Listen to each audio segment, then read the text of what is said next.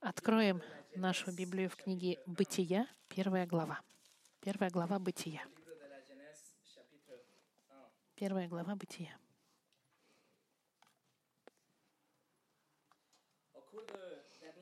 В течение последних трех недель мы изучали святость Божью.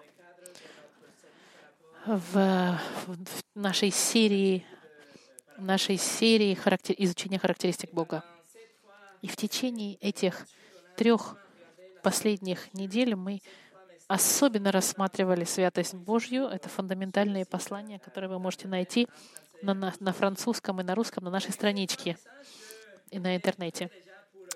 И с этими тремя посланиями я, в принципе, уже готовился двигаться дальше, чтобы изучать следующую характеристику.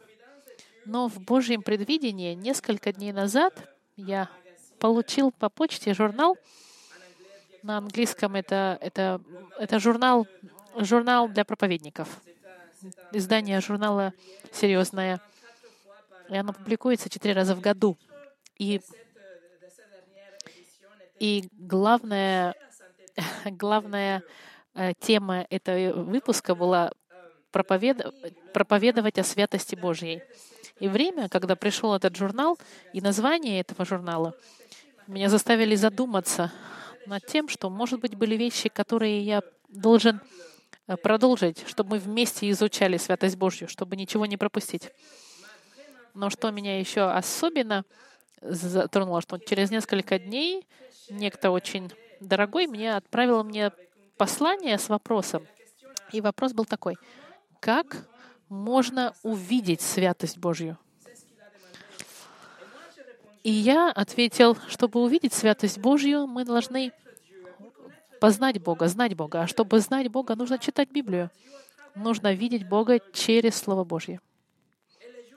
И на следующий день я открываю журнал этот, и самой первой статьей этого журнала идет статья, написанная Стивом Лоусоном, известным американским учителем. И он как раз говорил о том, как увидеть святость Божью через Библию. И в этот момент я понял, что нужно, что мы должны э, продвигаться в этом направлении. Я был убежден, что нам нужно двигаться дальше. И поэтому я бы хотел, чтобы мы с вами пробежали через всю Библию и посмотрели от начала, с первой страницы до последней, и нашли с вами вместе святость Божью чтобы видеть, как она повсюду видна и впитана в каждую строку Библии. Она проникает через все Писание и просвечивается. Святая Библия, она пишет и говорит о святости Божьей. Поэтому с большой радостью я приглашаю вас сделать небольшие скобки в наше, внутри нашего изучения характеристик Бога, чтобы остановиться нашей новой маленькой мини-серии святости Божией, которую мы с вами будем искать повсюду в Библии. Мы будем ее искать в каждой главе. И мы ответим на вопрос вместе, как сможем мы видеть святость Божью, ответив, что святость ее можно через Библию, через Святую Библию. Вот что мы с вами сегодня посмотрим. Но сначала мы помолимся. Господь, мы благодарим Тебя, что в Твоем предвидении Ты заставил меня фактически получить этот, этот журнал в тот момент, когда нужно было, потому что это был момент, когда мы изучали.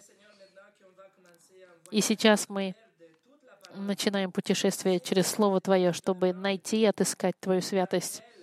Прошу Тебя, Господь, что во всех этих строках Ты показал, как Ты свят, и насколько Ты свят и безгрешен, и без пятнышка.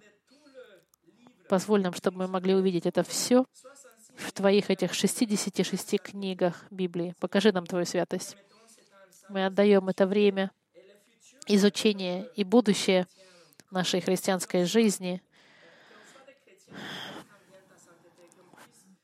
чтобы мы, Господь, поняли Твою святость и могли также продвигаться в нашей собственной святости. И пусть у нас, Господь, будет э, почтение и, бо, и страх, и уважение к Тебе и к Твоему Слову. Именем Иисуса Христа благодарю Тебя. Аминь. Название сегодняшнего послания — «Святость Божья через Святую Библию».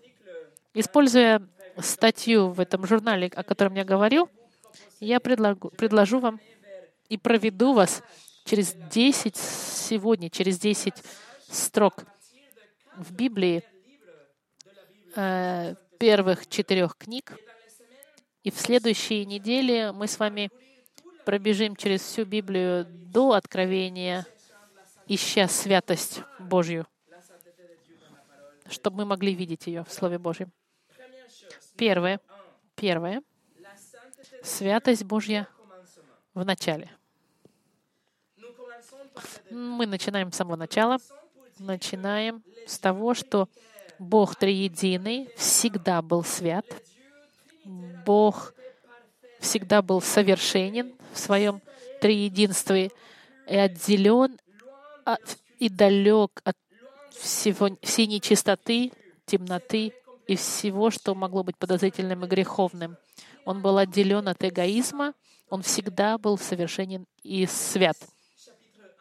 Первая глава Бытия начинается с убеждения, уверенности в существовании Бога. Уверенность, что Он всегда существовал вне творения и вне времени.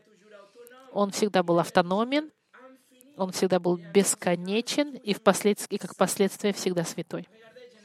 Посмотрите, первый стих первой главы Бытия. «Вначале сотворил Бог небо и землю». Бог решает своим единым образом сотворить все, что существует. И делая это, Он делает доказательство своего всесилы своей, своей характеристики, но также Он показывает свою святость. Потому что посмотрите результат творения в 31 стиху. Первая глава, 31 стих нам говорит, «И увидел Бог все, что Он создал, и вот хорошо весьма». Творение было отражением Его природы. Здесь мы видим, что все было весьма хорошо. Это шестой день творения. И в предыдущие дни Бог всегда говорил, что это было хорошо.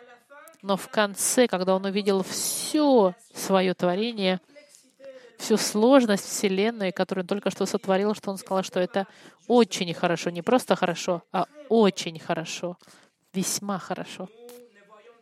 Мы, конечно же, не видим то, что видел Бог на шестой день. Сегодня мы не видим этого, потому что, как вы знаете, в третьей главе Бытия коррупция и грех и смерть и разрушение, они вошли в творение и запятнали невероятную красивую картину, которую Бог только что нарисовал. Закат солнца самый красивый и самые великолепные пейзажи, самые красивые горы и самое красивое звездное небо, они сегодня не такие в сравнении с тем, что Бог видел на шестой день творения, когда Он сказал, что это было весьма хорошо. Все, что мы видим сегодня, оно, было, оно болело в течение шести тысяч лет.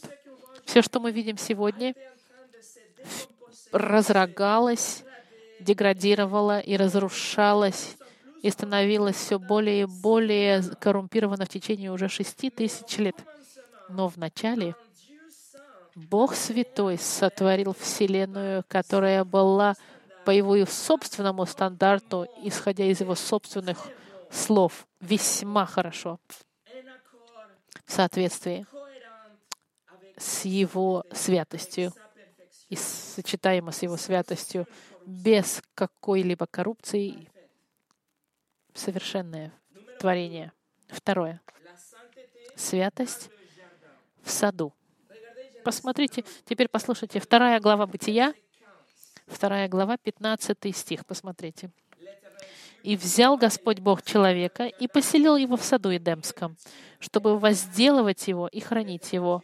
И заповедал Господь Богу человеку, говоря, «От всякого дерева в саду ты будешь есть, а от дерева познания добра и зла не ешь от него, ибо в день, в который ты искусишь от него, смертью умрешь». Творение было завершено, и, и мгновенно Господь сделал разделение между всем, что было весьма хорошо, и тем, что не нужно было трогать, что не нужно было делать. Бог чертит очень ясную линию и говорит, все это совершенно, а вот это, оно загрязнит творение. Поэтому это трогать не надо. Бог настолько свят, что Он заявил, что только с одним грехом, единственный акт де- деяния, можем так сказать, незначительный, непослушание, просто с непослушанием.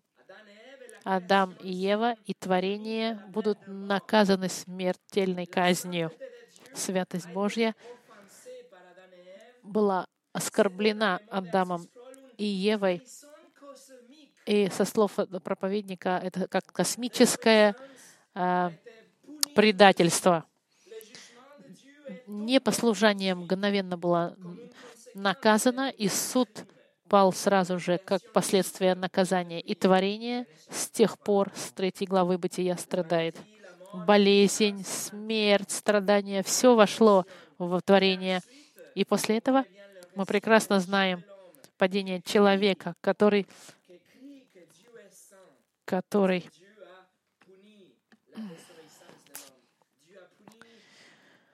которого Бог наказал.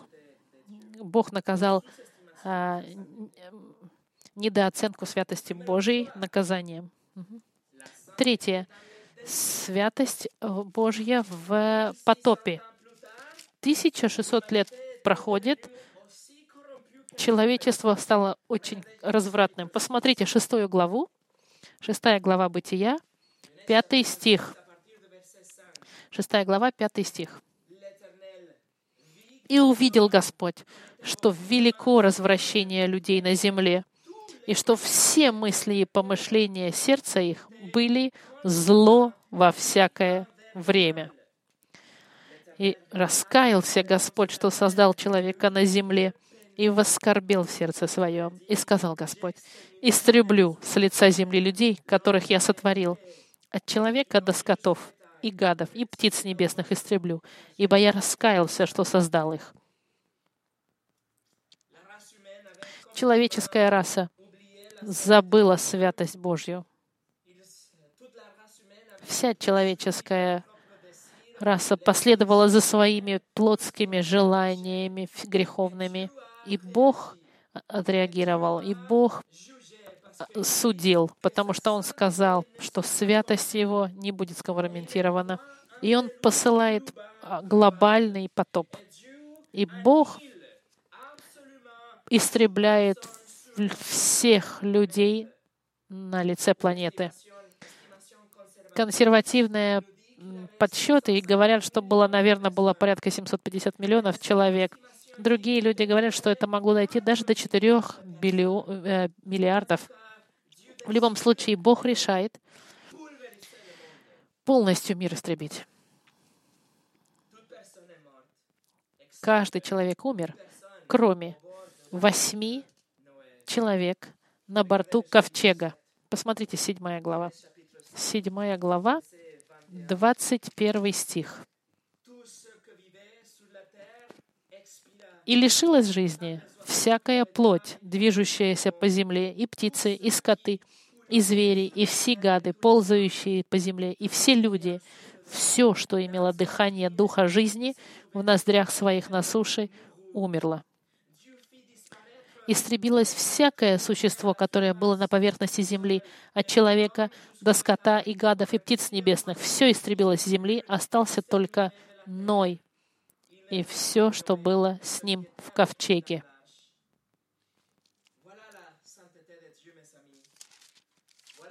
Вот святость Бога, друзья мои, которая абсолютно ненавидит грех. Святость Божья, которая никогда не сможет иметь никакой дружбы и никаких отношений с грехом, грехом и грешником. И одновременно, конечно, Господь, который богат своей милостью, Он дал один способ, чтобы был спасен от, э, от суда Ной. Для него это был ковчег Ноев. И Ноев ковчег — это был символ, как тень, как пример Иисуса, который должен был прийти, который для нас единственный способ быть спасенным от идущего суда на нас. Кен Хам, директор а, ответы в бытие, а, группа, которая сделала Ноев ковчег а, реального размера в Кентукки, вот что сказал. Потоп был судом над развратным человечеством, но и в суде Бог, который свят, предоставляет спасение. Он дал Ною построить ковчег спасения, и только лишь те, кто прошли через единственную дверь ковчега, были спасены. Но и в ковчег — это картина спасения. Есть только одна дверь, через которую люди могут спастись. И эта дверь — Иисус Христос. Четвертый пункт. Святость Божья в Его союзе. Пойдемте, пожалуйста, в 17 главу Бытия, 17 глава Бытия, 6 стих. Бог выбрал Авраама без какой-либо причины. Он выбрал Авраама просто так, потому что захотел.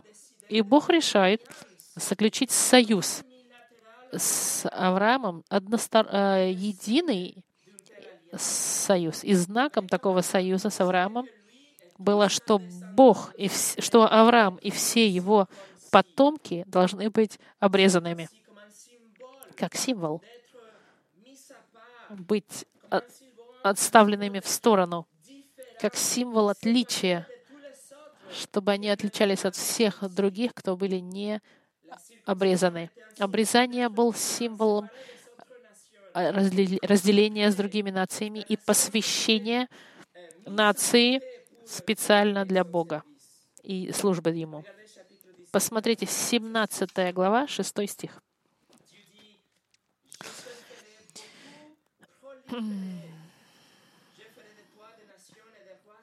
Бог сказал, «И сделаю тебя отцом множества народа, и весьма, весьма расположу тебя, и произведу от тебя народы, и цари произойдут от тебя, и поставлю мой завет между мой, между мною и тобою, и между потомками твоими после тебя, в роды их. Завет вечный, что я буду Богом твоим. А теперь спуститесь в 11 стих вы обрезываете крайнюю плоть вашу, и это будет знамением завета между мной и вами. Обрезание было символом э, царского пакта с Богом, между Авраамом и Богом. Но обрезание, это было, опять же, это был просто символ, тень и пример сердечного обрезания, которое Иисус о котором говорит Иисус, когда Он говорил о новом рождении. Это символ духовной хир, э, хирургии сердца, когда мы рождены свыше. И с этим новым сердцем, когда у нас есть раскаяние во Христе, Господь нам дает новое сердце. Он как бы обрезает греховное сердце. И святость Божья видна здесь, потому что Бог хочет, чтобы его народ был отделен от греха, как Бог отделен от греха и, и любой коррупции. Бог хочет, чтобы его народ отличался от других наций и от идолопоклонничества, так же, как и Бог далек от любого греха. Пятое святость э, на горе Синай. Давайте пойдем с вами во вторую книгу, сразу после Бытия, книга «Исход».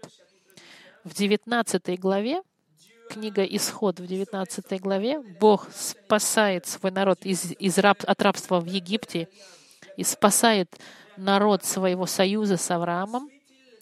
И он просит Моисея подняться на гору Синай, чтобы получить закон. И Бог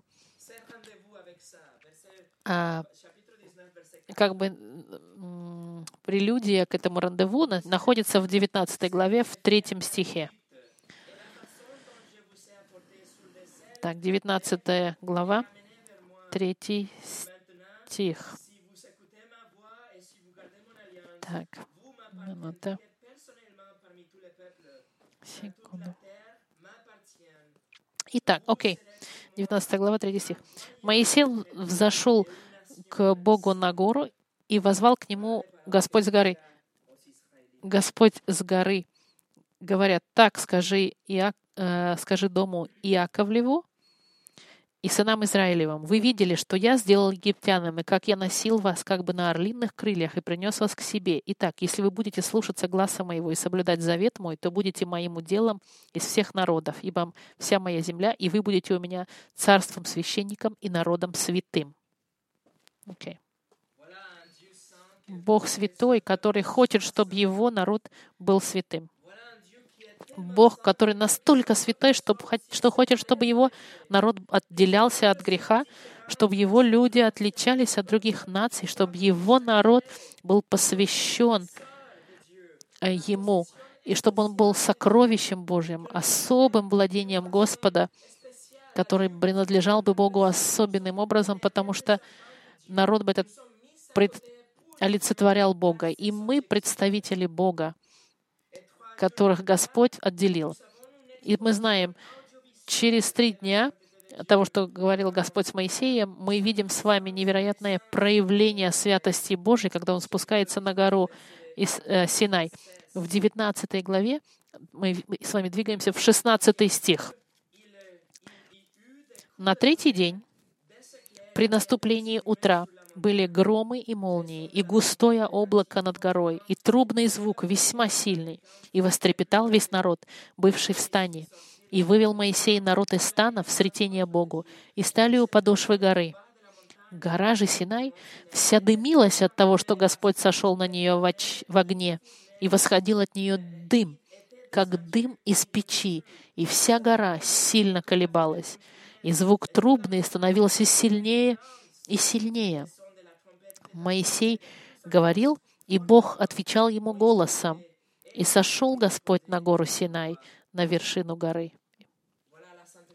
Мы видим святость Божьего, которая спустилась. И мы видим, как последствие, что святость Божья заставляет его бояться. Святость была выражена и проявлена на горе Синай с невероятным эффектом. Шестое — святость в, в заповедях. Дальше Моисей получает святость Божью, написанную в десяти заповедях. Десять заповедях — это стандарт совершенства, который Бог требует от всех. Если Бог не был бы святым, у нас бы не было десяти заповедей. Если бы Бог не был бы святым, Он бы просто там сказал, Постарайся сделать как можно лучше. Но вместо этого Он нам дает заповеди, где Он требует полнейшее совершенство. Он требует чистоты в отношении к Нему вертикально, но требует также совершенства горизонтально в отношениях с другими людьми. Павел в, деянии, в посланиях к римлянам пишет, что закон свят Посему закон свят, и заповедь свята, и праведна, и добра. Если бы это не было благодаря десяти заповедям, которые нам показывают святость Божью, мы бы думали, что мы, в принципе, не очень хорошие люди. Когда мы добры к другим, когда мы уже пострадали в нашей жизни много, когда мы платим наши налоги, когда мы щедры к другим, когда мы заботимся о нашей семье, когда мы сравниваем себя с преступниками или соседями, мы думаем, что мы достаточно хороши, хорошие мы. Так же, как и Библия в притчах говорит, что многие хвалят человека за милосердие. Мы думаем, что мы хороши. не так уж плохи. Но когда мы смотрим в зеркало десяти заповедей, когда мы видим правду нашего сердца, отраженного в совершенстве Бога, которая написана в десяти заповедях, эти десять заповедей нас, от нас требуют и задают нам вопрос, обманывал ли ты когда-нибудь? Когда-нибудь ты украл что-нибудь? Или ты когда-нибудь использовал имя Божье без уважения, просто так? Или посмотрел ли ты когда-нибудь на кого-то с желанием, завистным желанием? Чувствовали ли вы когда-то раздражение и ненависть к кому-то? Всегда ли вы безошибочно любили Бога больше всего? Видите, закон Божий и святость Божья показывает нам, что мы не святые.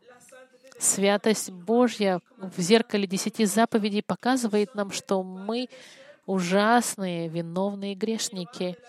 Зеркало десяти заповедей нам показывает, что мы нуждаемся безнадежно в Спасителе, что мы не можем быть святыми, как Бог требует, чтобы мы были святыми. И Бог, Божий закон, десять заповедей, проявляет, показывает нам святость Божью. Седьмое. Святость в ковчеге.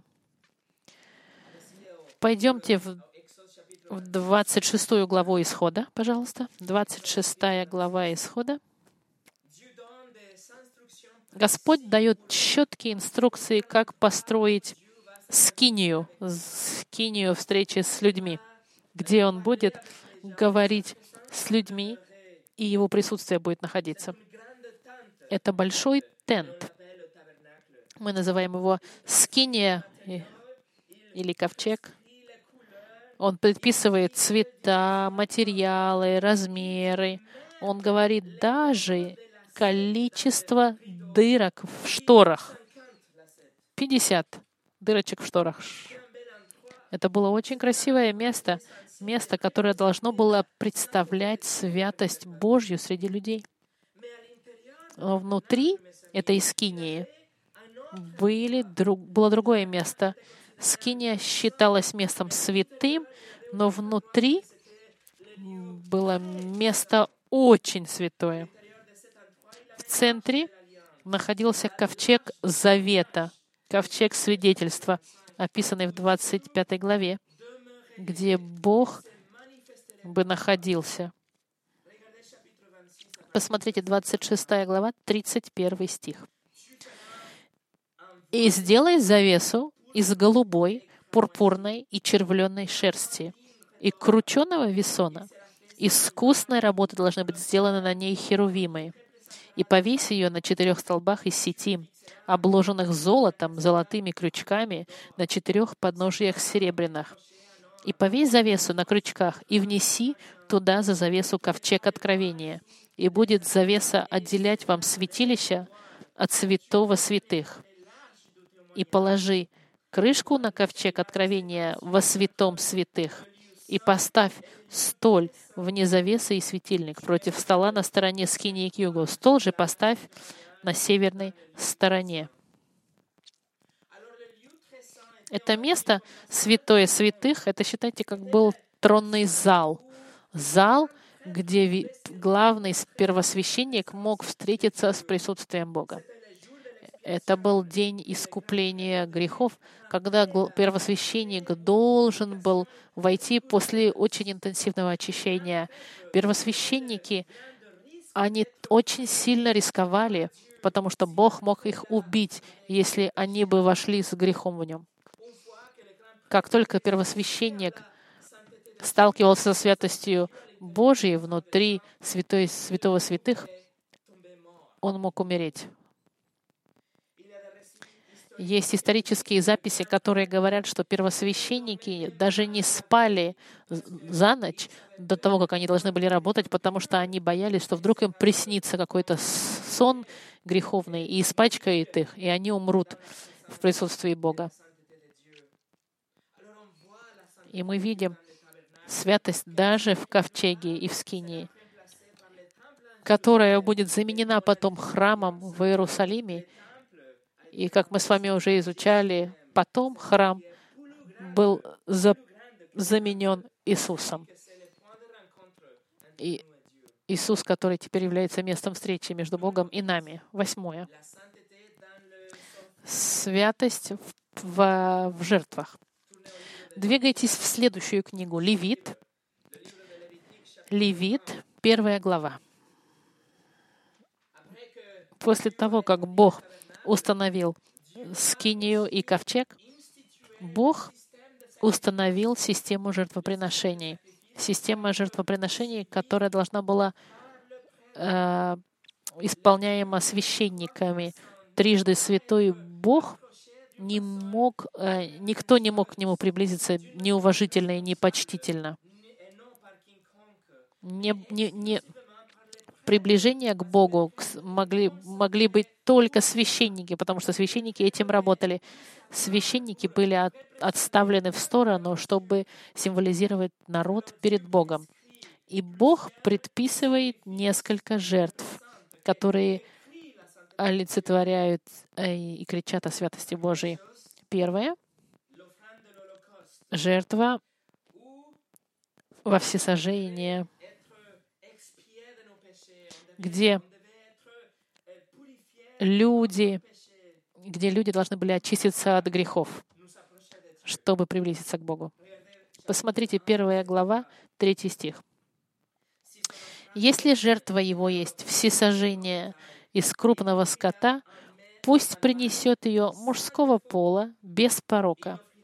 Пусть принесет, приведет ее к дверям скини и собрания, чтобы приобрести ему благоволение перед Богом и возложит руку свою на голову жертвы всесожжения, и приобретет он благоволение в очищение грехов его. И заколет тельца перед Господом сыновья Аарона. Это жертва, которая происходит. Жертва, которая приносилась за случайный грех. Почему? Потому что даже вещи, которые мы случайно автоматически совершаем, они грехи перед Богом слова неаккуратные, неосторожные, действия, о которых не подумал, или нечистые мысли, которые автоматически могут появиться в голове, все эти вещи, они случайные, но они все равно являются грехом против Бога. Почему? Потому что Бог свят, свят и свят. Нет ни одного греха, которого Господь не заметил перед святостью Божьей. Если бы можно было собрать весь песок планеты, если бы можно собрать со всех краев, со всех пляжей, со всех пустынь, всех континентов, и мы бы собрали все в, огрой, в, в одной огромной горе, и эта огромная гора состояла бы из только чистого песка. И ну где-то бы, где-то бы среди этого песка находилась бы всего лишь одна, одна точечка песка, э, перца, перчинка одна. Господь бы не принял этот песок полностью, потому что это не было бы совершенно. Вот это одна песчинка, одна, одна маленькая точечка, одна перчинка, она бы для Господа была бы несовершенной, загрязненной, грязной, потому что Господь требует только совершенства полного. Видите, как, какая у него святость? В четвертой главе Господь предписывает жертву за грех, за случайную жертву. Посмотрите, четвертая глава, первый стих. «И сказал Господь Моисею, говоря, «Скажи сынам Израилевым, если какая душа согрешит, по ошибке против каких-либо заповедей Господней и сделает что-нибудь, чего не должно делать. Если священник, помазанный, согрешит и сделает виновный народ, то за грех свой, которым согрешил, пусть предоставит из крупного скота тельца без порока Господу в жертву о грехе. и приведет тельца к дверям скинии собрания перед Господом, и возложит руки свои на голову тельца, и заколет тельца перед Господом. И возьмет священник помазанной крови тельца, и внесет ее в скинию собрания, и омочит священник перстовую кровь, и покропит кровью семь раз перед Господом, перед завесой святилища. И дальше в пятой главе Господь предписывает жертву повинности. Посмотрите, пятая глава, 17 стих, 5 глава, 17 стих.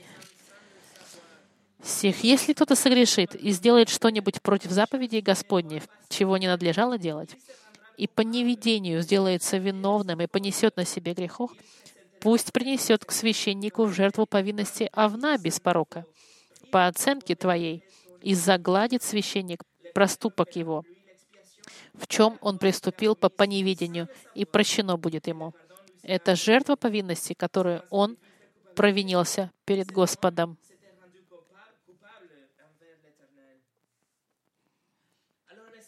Друзья мои, нет никакой возможности приблизиться к Богу, если у нас есть какие-то грехи на, на нашей шее. В книге Левита Бог определяет способ приближения к Нему Бог, который говорит, как к Нему можно приблизиться. Он решил. Это не воображение человека, не эмоции человека, которые решает, я думаю, что Бог будет доволен, если я сделаю вот это, или я думаю, что Бог меня примет, если я вот это скажу. Нет.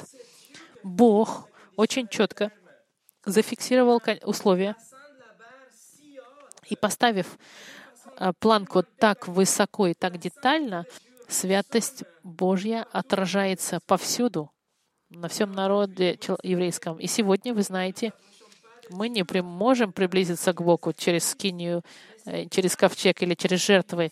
Мы приближаемся благодаря окончательному, окончательной жертве Его Сына на кресте. Именно там Агнец Божий, Сын Божий был убит — там, где Иисус умер за наши грехи, и Он закрыл им маленькие, средние и большие грехи, грехи специальные, грехи случайные, и все большие, и все эти перчинки греха в нашей жизни, они все были возложены на Иисуса.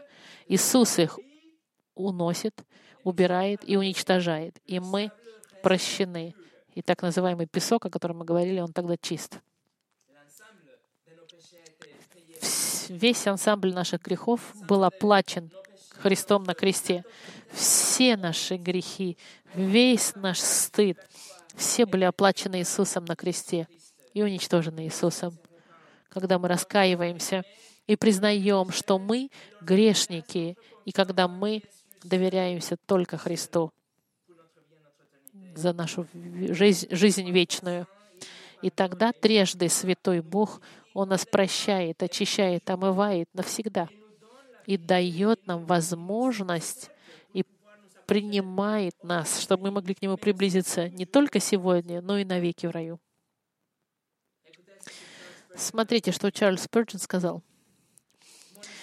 «Моя надежда не в том, что я не грешен, а в том, что я грешник, за которого умер Иисус Христос. Моя надежда не в том, что я свят, а в том, что я, будучи не свят, полагаюсь на Его праведность. Моя вера не основывается на том, кем я являюсь, ни кем я буду, ни что я чувствую и знаю, но на Христе и на то, что Он сделал и что Он сейчас делает в моей жизни. Аллилуйя. В девятой главе Левита Аарон исполняет свои функции как священник в первый раз в соответствии с тем, как сказал Господь, и Господь удовлетворен. И Господь принимает службу Аарона. Посмотрите, 9 глава, 22 стих. «И поднял Аарон руки свои, обратившись к народу, и благословил его, и сошел, совертвив жертву до грех, всесожжение в жертву мирную.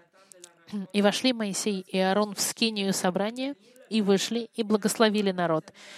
И явилась слава Господня всему народу. И вышел огонь от Господа, и сжег на жертвеннике всесожжения и тук. И видел весь народ, и воскликнул от радости, и пал на лицо свое. Святость Божья ясно видна в этих деталях, которые Господь назначил во всех жертвах. И невозможность была полная человеку грешному приблизиться к Богу своим собственным способом. Он мог приблизиться только так, как сказал Бог, через жертву Христа. Девятое. Святость э, э, недооцененная, скажем так. Смотрите, посмотрим с вами десятую главу. Сыновья Аарона, они проигнорировали э, то, что Господь сказал. Десятая глава, первый стих. Надав и Авиуд, сыновья Аарона, взяли каждый свою кадильницу и положили в них огня, и вложили в него курение, и принесли перед Господом огонь чуждый, которого Он не велел им. И вышел огонь от Господа, и сжег их, и умерли они пред лицом Господа. И сказал Моисей Аарону, вот о чем говорил Господь, когда сказал, «В приближающихся ко мне освящусь, и перед ними всем народом прославлюсь». Аарон молчал. Лучший перевод третьего стиха был бы «Я буду вместо приближающийся ко мне, освящусь». Э, правильный перевод был бы «Приближающиеся ко мне должны относиться ко мне как к святому». Мы должны всегда относиться, говорить и приближаться и думать о Боге, и читать о Нем, и петь, и благодарить и говорить с другими о нем, как о Боге, святом, святом, трижды святом. Сыновья Аарона, даже если они были священниками, они проигнорировали святость Божью, они не обратили внимания на те предупреждения, когда сказал, нужно делать так, как я сказал. И они решили поступить по-другому и погибли на месте. Последняя часть четвертого стиха сказано, что Аарон промолчал. Почему? Потому что он полностью понимал, что произошло. Несмотря на, на потерю своих двух сыновей, Аарон хорошо знал святость Божью. И он даже не посмел возмутиться. Он понял, что суд Божий упал, потому что его сыновья, они недооценили святость Божью, проигнорировали. Арси Спрау написал, Божья святость видна в Его чистых и праведных делах. Бог не делает то, что правильно. Он просто никогда не делает то, что неправильно. Бог всегда действует в праведности, потому что природа Его свята. В заключении святость в запретах. В 11 главе Левита Бог подчеркивает в очередной раз свою святость и своего желания, чтобы его народ был святым тоже, чтобы народ Божий отличался от всех и не загрязнялся, чтобы он отличался от всех других наций, и чтобы другие нации смотрели на Божий народ и признавали, что Бог Израилев отличается от Бога египетских, что Бог израильский невероятно возвышенно, превознесенно святой и отделен от всего того, что и морально, и греховно. И Бог дает даже закон о питании, чтобы они отличались от других народов. Бог сам решает, что, что чистое и что нечистое, чтобы кушать. И люди должны не есть тогда вещи, которые Господь сказал, что они для него нечистые. Видите, это символ отделения чистоты, так как Бог отделен от всего того, что нечистое. Другими словами, вы будьте святыми, чтобы, потому что Бог свят. И когда Бог уточнил животных, каких они могут кушать и каких не могут кушать, смотрите, что Он сказал в 44 стихе 11 главы. «Ибо я Господь Бог ваш, освящайтесь и будьте святы, ибо я свят. И не оскверняйте душ ваших каким-либо животным, ползающим по земле, ибо я Господь, выведший вас из земли египетской, чтобы быть вашим Богом. Итак, будьте святы, потому что я свят. Теперь посмотрите, пойдемте с вами в 19 главу. Все законы, которые Господь давал, они, у, них, у них у вся одна цель — отличаться, быть безгрешными, быть отделенными от всех других людей, которые не знают Бога, быть отличными среди наций. И делая это, природа Божья, Его совершенство, Его святость будут видны. Посмотрите 19 глава, 1 стих.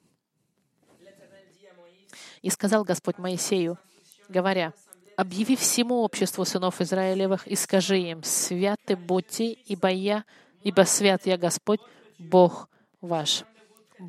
Бойтесь каждой матери своей и отца своего, и субботы мои храните, я Господь, Бог ваш. Не обращайтесь к идолам и богов литых, не делайте себе. Я Господь, Бог ваш.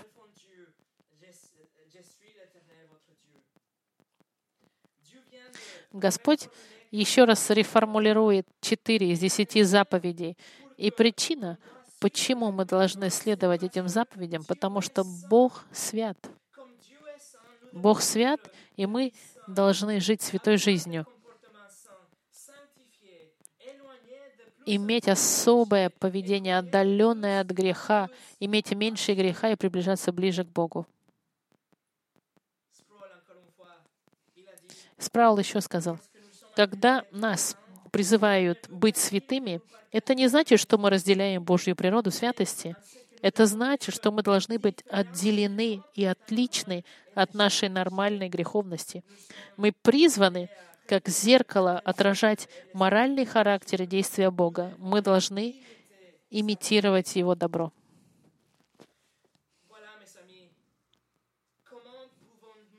Вот, друзья мои, как мы можем видеть святость Божью в Святой Библии. Мы с вами быстренько посмотрели 10 э, строк через четырех книг из 66. И как вы видите, святость Божья видна повсюду. В каждой странице, в каждой книге, в каждом стихе. От начала творения до нового творения в книге Откровения святость Божья, она, она просто высвечивается и выходит из Библии. И когда мы будем пролетать через Библию, вы будете видеть, что святость Божья, она будет все более и более ясна, все более и более чиста и велика. Вы будете в состоянии ответить на вопрос со мной, как можем мы видеть святость Божью в Святой Библии. Только смотря на Бога и на Библию. И когда мы будем это делать, мы таким образом неизбежно возрастем в нашем страхе к Богу, и наше прославление и любовь к Нему возрастет. И мы будем убеждены и укреплены и выращены в нашем освящении. Вот святость Господа. Помолимся. Господь, Твоя святость настолько велика, что можно открыть Библию в любой страничке и увидеть, насколько ты свят. Спасибо, что так много строк. Это не нечто размытое, что мы должны пытаться найти. Где же святость Божия? Нет. Мы видим его. Спасибо тебе за эти десять примеров. И это доказательство Твоей святости которая становится настоящей для нас, и чтобы мы могли проходить через этот мир нашей христианской жизнью, э, храня и зная Твою святость близко к нам. И чтобы у этого познания был позитивный эффект, не только страх перед Тобой, но и любовь Тебя, прославление и желание расти, Господь. Спасибо Тебе за Твое Слово, Господь, которого достаточно, чтобы Тебя познавать. Именем Христа мы благодарим Тебя. Аминь.